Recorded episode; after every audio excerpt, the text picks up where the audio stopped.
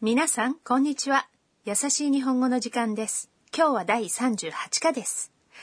أهلا بكم مستمعينا الأعزاء في الدرس الثامن والثلاثين من دروس تعلم اللغة اليابانية التي تأتيكم من راديو اليابان الدولي ل NHK World هذا البرنامج من تقديم كريم السمني ورندا زيادة 今日も一緒に楽しく勉強しましょう والجملة الرئيسية اليوم هي かしこまりました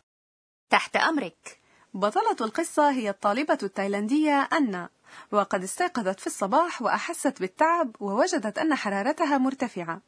وستذهب الآن مع مشرفة السكن الجامعي إلى مستشفى بالتاكسي تعالوا نستمع إلى حوار الدرس الثامن والثلاثين والجملة الرئيسية هي かしこまりました تحت أمرك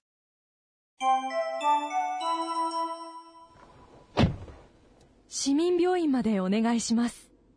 かしこまりました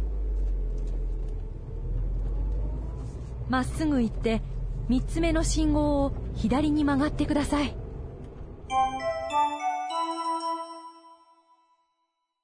イライコム شرح الحوار تقول المشرفة لسائق سيارة الأجرة 市民病院までお願いします إلى مستشفى المواطنين من فضلك 市民病院 يعني مستشفى المواطنين 市民 يعني أصلا أهل المدينة ويستخدم أيضا بمعنى مدنيون أو مواطنون 病院 هو المستشفى まで يعني إلى أو حتى お願いします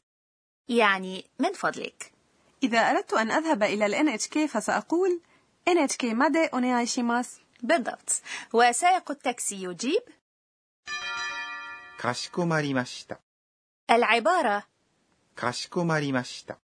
تعني حاضر أو تحت أمرك وهو الأسلوب المهذب جدا من わかりました أي فهمت وكثيرا ما يستخدم عند مخاطبة من هم أرفع مقاما في أماكن العمل بمعنى حاضر أو تحت أمرك وبعد ذلك تعطي المشرفة إرشادات للسائق حول كيفية الوصول إلى المستشفى まっすぐ行って3つ目の信号を左に曲がってください سر على طول الطريق ثم در عند الإشارة الثالثة إلى اليسار من فضلك まっすぐ يعني بشكل مستقيم أو على طول الطريق 行って هي صيغة ت من الفعل 行きます أي يذهب علمنا أننا عند ذكر عدة أفعال تتم بشكل متتال نستخدم صيغة ت من الفعل الذي يأتي أولا نعم بعد أن نسير على طول الطريق ندور إلى اليسار وبالتالي حولنا الفعل يسير أو يذهب إيكيماس إلى صيغة ت 3つ目 يعني الثالث لعلكم تذكرون أن 3つ يعني ثلاث وحدات من الشيء فقد أضيف إلى العدد ثلاثة المقطع つ الذي يضاف إلى العدد عندما نعد الأشياء نعم تعلمنا في الدرس السابع طريقة تعدي الأشياء بإضافة المقطع ت إلى الأعداد كما علمنا أن إضافة ت تغير طريقة نطق الأعداد نفسها بالضبط العدد ثلاثة هو 3 وعند إضافة ت لعد الأشياء يتحول إلى ميت وفي الحوار قيل 3つ目 الذي يعني الثالث إذ أضيف المقطع 目 الذي يدل على الترتيب عندما يضاف إلى العدد وبعد ذلك جاء الحرف المساعد の الذي يربط بين اسمين ثم 信号 أي إشارة مرور ميتسومينو شينغو يعني الإشارة الثالثة نعم وجاء بعده الحرف المساعد を الذي يضاف إلى المفعول به أو ما يعادله 左 هو اليسار に هو حرف مساعد يدل على الاتجاه 曲がって هي صيغة ت من الفعل 曲がります أي ينحني أو يدور عند منعطف وعندما نضيف ください إلى صيغة ت من الفعل يكون أسلوب الطلب ماغاتي كوداساي يعني دور عند المنعطف من فضلك والآن سؤال يا رندا كيف تقولين در عند المنعطف الثاني إلى اليمين من فضلك العدد اثنان عند إضافة ت يكون 二つ、 أتذكرين؟ ومنعطف يعني 角、 وكيف نقول يمين إنه 右、 المنعطف الثاني يعني فتاتسومينو كادو وبالتالي نقول فتاتسومينو كادو مم، ثم ساعديني من فضلك در إلى اليمين عند المنعطف الثاني يعني 二つ目の角を右に曲がってください。 فتاتسومينو كادو ميجيني ماغاتي كوداساي أحسنت والآن تعالوا نستمع إلى حوار الدرس الثامن والثلاثين مرة أخرى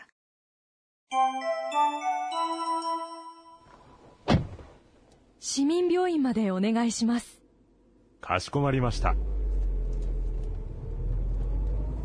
まっすぐ行って3つ目の信号を左に曲がってください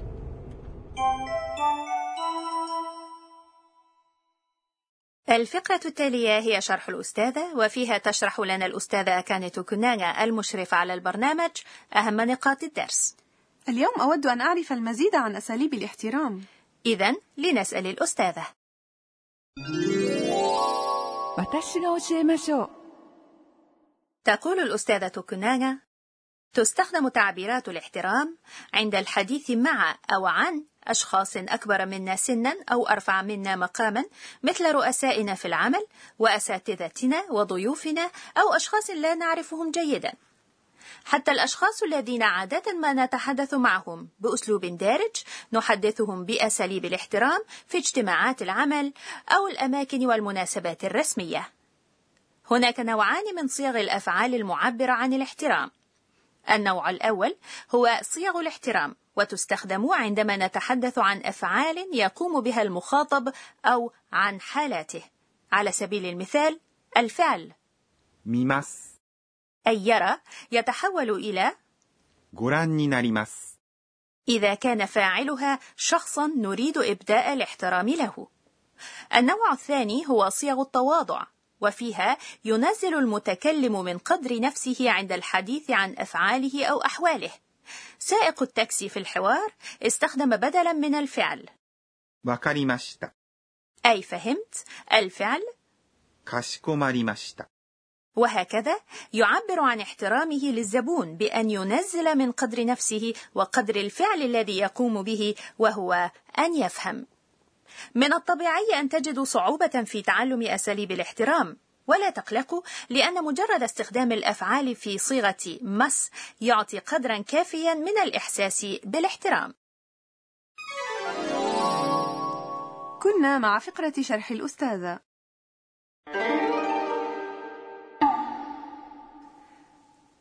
والآن مع فقرة كلمات المحاكاة الصوتية. اليوم نتعرف على كلمات تصف الإحساس بالدوار. ふらふら、 الكلمة ふらふら、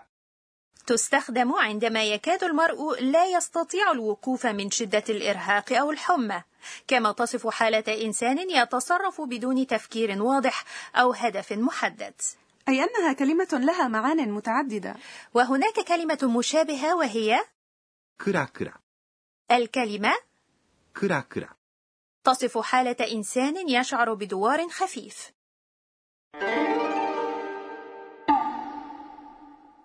كنا مع كلمات المحاكاة الصوتية.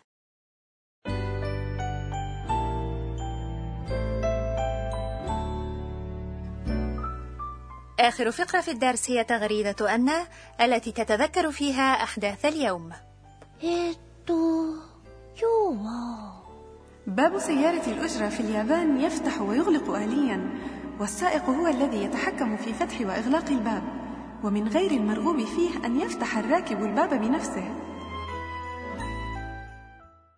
بهذا وصلنا إلى نهاية الدرس الثامن والثلاثين وكانت الجملة الرئيسية فيه かしこまりました。 تحت أمرك في الدرس القادم سنلقي نظرة على الحوار بين أن والطبيب الذي يكشف عليها إلى اللقاء من راديو اليابان الدولي NHK World سايونارا